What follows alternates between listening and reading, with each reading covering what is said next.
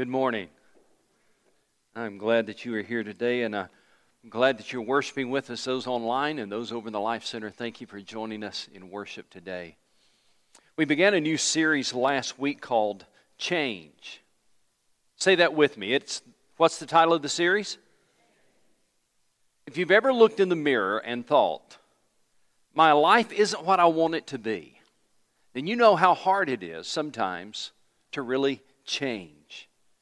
Many times we want to change, we even try to change, but we find out that too often we're stuck in the same place, dealing with the same struggles, and what we thought would bring about change hasn't. You know, that problem that you had in your marriage last year, it's still a problem this year. That addiction that you had in college is still an addiction today. That broken relationship is still a broken relationship. That financial mess that you're in is still a financial mess. That that problem that you've been trying to fix hasn't been fixed, that stress that you've been under, you're still under it. And you said to yourself probably more than once, something has got to change. Well, today I want to show you a principle in the Word of God that may help you. I want to show you a principle in the Word of God that shows you and I that God actually wants to help us. When we're in those struggles and we're in those situations that just seem to keep going on and on and on, and we can't seem to quite conquer those things that are conquering us. That there is something that we can do in those situations when, when we're facing something that we don't know how to fix. That whatever it is, God, whatever it is you're facing, God can help you bring about change that you so desperately need. So the scripture I want to show you today is in Second Chronicles chapter 16 verse 9. Second Chronicles 16 9. We'll put that on the screen if you don't have your Bible. Second Chronicles 16 9. I, I would like to ask you, if you would please, since it's on the screen, we can all read it together. Let's just read this verse out loud. Uh, from the screen or from your Bible if you have it there in front of you. Here's what the verse says. Read it with me over in the Life Center. Let's read it all together. Here's the verse For the eyes of the Lord range throughout the earth to strengthen those whose hearts are fully committed to Him. Do you know what that verse is really saying? That verse is saying God is watching you. God is watching the way you live your life. The eyes of the Lord range throughout the earth to strengthen those whose hearts are fully committed to Him. God is watching how you live your life. Now, I've got a great Hebrew word for that. Wow. I mean, to think that Almighty God is actually watching the way I live my life. I don't know if you heard, but in seminary one time there was a, going through the, the, the lunch line, there was a big plate of uh, apples there, and there was a sign in front of the apples that said, Take only one apple. Remember, God's watching as they went on down the line, got your other things, and then there was a plate of cookies. And somebody, a seminary student, had written on the three by five card, "Get all the cookies you want. God's watching the apples." well, He is. He's watching the apples and the cookies, and He's watching everything else in your life. God's watching. He's watching everything. But here's the question: Why? Why is God watching your life and mine? This verse gives us the answer. Here's the first point I want you to get today God is watching for opportunities to bless your life. I'll say that again. God is watching for opportunities to bless your life. Let me tell you something that may shock some of you. God really does want to bless you. And for some of you, the way you've grown up, the family you grew up in, the religion you grew up in, or maybe in no religion at all, for some of you, you've grown up with the idea that God does not want to bless you, God wants to blast you. And God's not watching to help you, God's watching because He wants to catch you do something wrong. For some of you, that's kind of been your mental image of God. That, yes, He's watching, but He's watching to see when you do something wrong so that He can blast you, not bless you. But that's not how God is portrayed in this text. The Bible says that God is looking for opportunities to bless you. Look at the text again. For the eyes of the Lord range throughout the earth to strengthen those whose hearts are fully committed to Him. It's an amazing verse. Now, when I say God wants to bless you, I'm not talking about financial blessings, though if He chooses to do that, He certainly could bless you that way. What I mean is this when you're fully committed to God, God will be fully committed to you. God's eyes are watching to see if you are fully committed to Him. He actually wants to help you with whatever it is you're facing in life. That's what this verse is saying. That whatever it is you're facing in life, God's watching to see if you're committed to Him. And if you're committed to Him, guess what? He's going to be committed to you as you face that struggle in life. Now, the word that I want you to focus on in that verse right now is the word strengthen. You can see it in, in uh, verse 9 there. The eyes of the Lord range throughout the earth to strengthen those whose hearts are fully committed to Him. I looked up the word strengthen, and it really has three different meanings. Uh, it's an interesting word. It, it could mean to give strength to those who are weak and tired. Certainly, some of you could give testimony to that, that God has strengthened you in those ways. There have been days when God was watching and God noticed and God took notice and, and God strengthened you when you were weak and tired emotionally or physically. If we had time, you could give testimony to how God strengthened you. Uh, you. If we had time, you could talk about Isaiah 40 31 that says, But those who hope in the Lord will renew their strength. They will soar on wings like eagles. They will run and not grow weary. They will walk and not be faint. Some of you could say, I know God that way. God has done that for me. There have been days when God has strengthened me in that way. That word strengthen can also mean this it can also mean to repair. How many believe that God is one who fixes broken things? Have you experienced that? That God is the God who can fix broken things in our lives. Do you have anything broken in your life right now? Maybe it's a broken dream, maybe it's a broken marriage, maybe it's a broken heart. Somebody said, when life is the hardest, God is the closest. The psalmist said something very similar in Psalm 34 18. He said, The Lord is close to the brokenhearted and saves those who are crushed in spirit. You see, that's what this verse is talking about. That the eyes of the Lord are roaming throughout the earth looking for somebody who needs to be strengthened. Perhaps it could mean somebody who needs God to fix something broken in their life. The word strengthen can also be translated this way it could be translated to encourage. There are times in our walk with God that He does something so obviously that it's Him that it encourages us. There are times in our lives when we're discouraged and defeated and depressed, and God, in His marvelous ways, come, come alongside us and encourage us in a very special way. Psalm 3 3 says, But you, O Lord, are a shield about me, my glory, and I love this, and the lifter of my head. There are times in life when our heads fall, our heads drop, and we wonder and we worry. And David wrote this psalm, Psalm 3, in one of the darkest, most shameful, sorrowful times of his life. But he found God to be the one who come alongside him to strengthen him. He found God to be the one who would encourage him. Ladies and gentlemen, all through the Bible, you'll see this principle at work.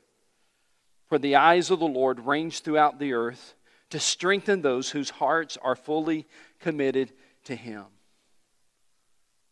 Throughout the Bible, you'll see this again and again that God desires to bless His people, and He watches for opportunities to bless them. But please notice who God helps. It says, Those whose hearts are fully committed to Him. Those whose hearts are fully committed to Him. Those are the people who can expect the blessing of God. Now, think about it. This makes sense to me. I hope it would make sense to you. There are certain things that God chooses to bless. That means that there are certain things that God probably chooses not to bless. If He chooses to bless those whose hearts are fully committed to Him, then He probably is going to choose not to bless those people whose hearts are not fully committed to Him. I mean, why would God want to bless someone who ignores Him? Why would God want to bless someone who disobeys Him? Why would God want to bless someone who is living in sin? No, in order to be blessable, there has to be a, this, this condition met. My heart is depending on Him. And I love that. Listen to this. You don't have to be a certain age to be blessable. You don't have to know a certain amount of the Bible to be blessable. You don't have to be a Christian for X number of years for God to bless you. No, this verse says the, the condition that must be met is, is one that anybody can meet a heart that's fully committed to Him, a heart that relies on God each day. Now, that's the principle that's found in Second Chronicles 16 9. It's also found throughout the Bible, but there is a story connected to this principle. In other words, there is a context for this text that I want you to be aware of. There's a, an amazing story connected to this verse. I want you to go back a couple of chapters, chapter 14, and let's start the story. I want to tell you this true story. Actually, chapter 13.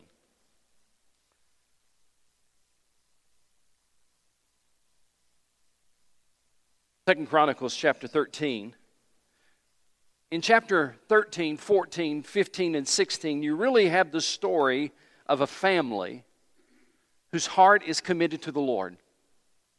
It begins, the, the story begins with a king named Abijah, and then it, the story translates to another, to his son who became king. His name was Asa. And so let's just kind of pick up the story. Uh, Asa grew up watching his father, who was king, rely on God. He watched his father live out this principle, 2 uh, Chronicles 16 9. He watched his father make decisions. He watched his father live his life. He watched his father depend on God. Asa spent his life watching his dad live that way as he was king of Judah. Let, let me show you in the text what I'm talking about. In chapter 3, or I'm sorry, chapter 13, verse 3, here's what we read. Abijah went into the battle with a force of 400,000 able fighting men, and Jeroboam drew up a battle line against him with 800,000 able troops. So, in this text, in chapter 13, where it's really a story about a battle between Judah and Israel.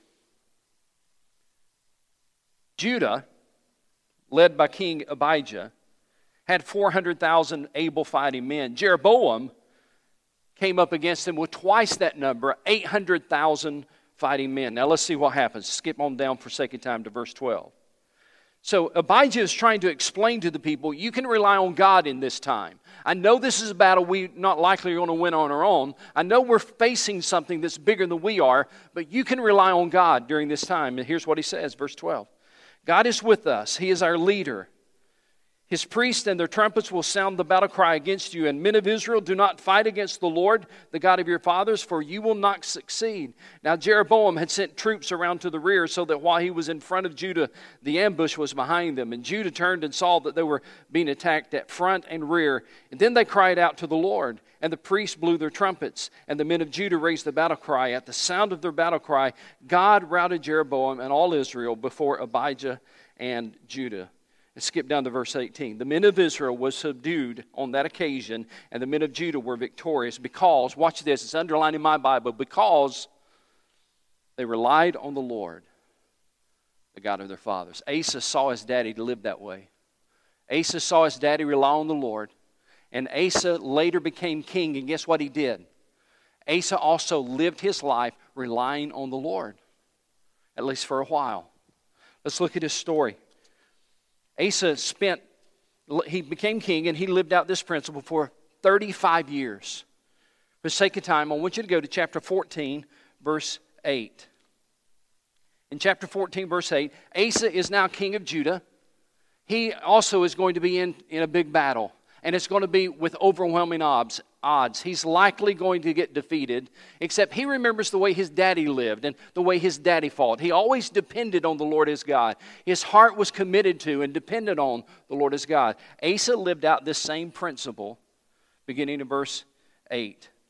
Asa had an army of 300,000 men from Judah, equipped with large shields and with spears, 280,000 from Benjamin, armed with small shields and with bows, and all these were brave fighting men. And Zerah the Cushite marched out against them with a vast army and 300 chariots and came as far as Mareshah.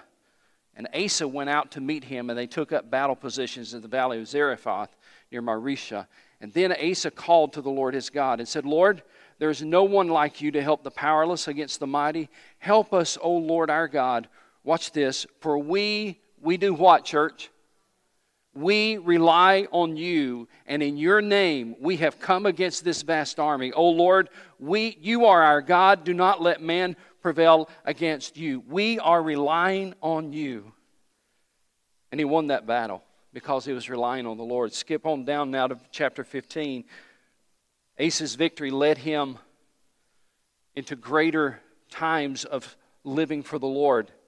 You see, beginning in chapter 15, verses 8 through 18, there were some major reforms that Asa made. And I'm not going to read all of that, but Asa went through the land tearing down altars, pagan altars. He, he did everything he could do to remove everything that was uh, evil in his land, and he, his heart was fully committed to the Lord his God. He wanted to make sure that everyone in the land was serving the Lord his God. And so look at, look at verse, for example. Look at verse 12. They entered into a covenant, Asa and his people. They entered into a covenant to seek the Lord their God, the, the God of their fathers, with all their heart and soul. They entered into a covenant together. We're, let's all seek God. It was a time of revival, it was a time of reform.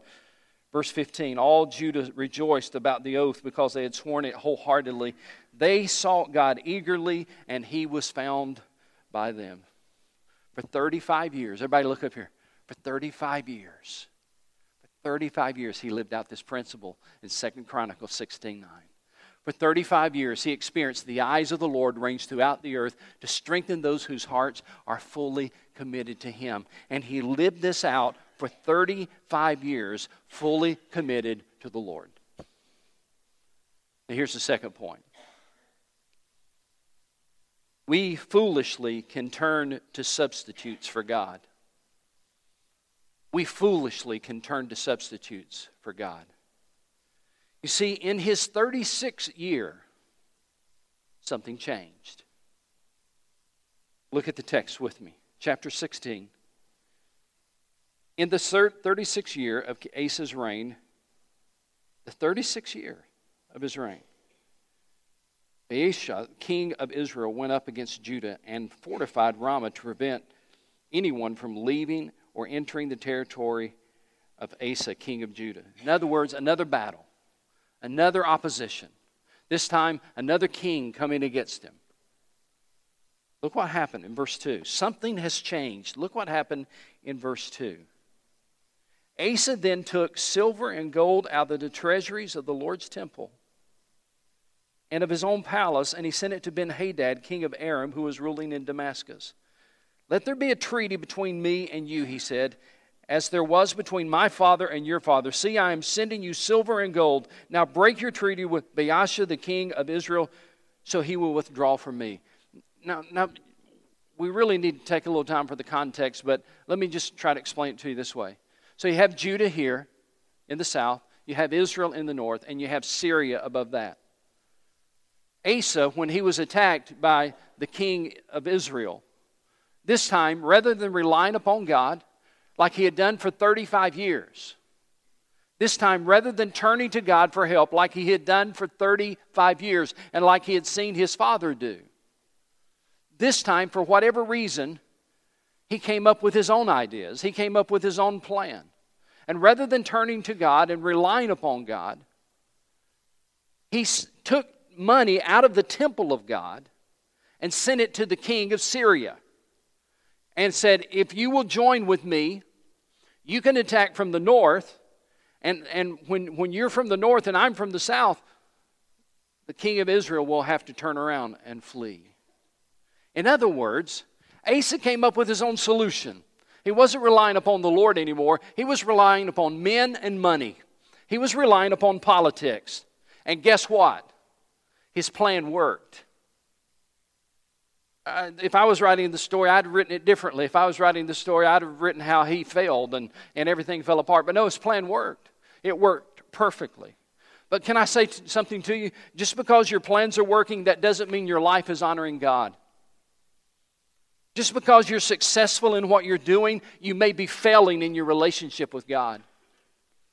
His plan worked. But here's the thing God was watching. And God knows the condition of your heart. You see, something changed between year 35 and year 36. We're not exactly sure why, we're not exactly sure what, but something definitely changed for Asa. His heart changed. And it was evident that he was no longer relying on God. And so let's see what happens. After he wins the battle, let's see what happens, beginning of verse 7. At that time, Hanani, the seer, came to Asa, king of Judah, and said to him, Because you relied on the king of Aram and not on the Lord your God, the army of the king of Aram has escaped from your hand. Were not the Cushites and the Libyans a mighty army with great numbers of chariots and horsemen? Yet when you relied on the Lord, he delivered them into your hands. For the eyes of the Lord range throughout the earth to strengthen those whose hearts are fully committed to him. And then he says, watch what he says to him. You have done a foolish thing, and from now on, you will be at war. You have done a foolish thing. I know that right now we're in the middle of the World Series. It's tied up Houston Astros, Washington Nationals, two games to two. Now, let's just pretend for a moment, if you just use your, your sanctified imagination, that, that it actually goes to game seven. And I'm not sure, I think game seven is in Washington. I'm at least going to say it is, but uh, it's game seven, Washington, D.C. The Nationals are leading in the bottom of the ninth by one run. Bases are loaded. Astros have the bases loaded. There's two outs, bottom of the ninth, bases loaded. Astros could easily get ahead, score one run to tie it, or even two runs to win it. World Series is at stake. And the manager, knowing that his pitcher is struggling, decides it's time to make a change. So he does what so often those managers do they walk out and they do. They make the sign give me the left handed hitter or left handed pitcher, bring him in for the bullpen. And so everybody assumes he's talking about the best relief pitcher they got out in the bullpen. And so the left handed pitcher comes running out, and the manager waves him off, saying, No, no, no, no, no, no, no. Give me the left handed pitcher right here. And so there's only one other guy out there, and so he goes running out too, and the manager waves him off and said, No, no, no, not him, not him. Then the manager, one more time, him, him. That 59 year old guy in the right field stands. The pudgy, bald headed guy. Him. And I stand up. And I say, You mean me? Yeah. I've got arthritis, rheumatoid arthritis, and a bum shoulder. Yeah, you're the guy I want. Come out here. And so I climb down out of the stands. I go to the mound. He picks up the ball. And he says, Two outs. The World Series is at stake. We got bases loaded. We just need you to get this guy out. And he tosses the ball to me. He says, Oh, by the way, have you ever pitched before? In my front yard. Have you ever played baseball? Yeah, in Little League. But I was a catcher. And I got a bum shoulder and I got rheumatoid arthritis. Are you sure you want me to do this? Win the game for us, Shorter. Okay. Now, as he walked back to the, to the dugout, everybody in the stadium would be saying the same thing. He has done a foolish thing. Except there'd be some four letter words uh, mixed in there.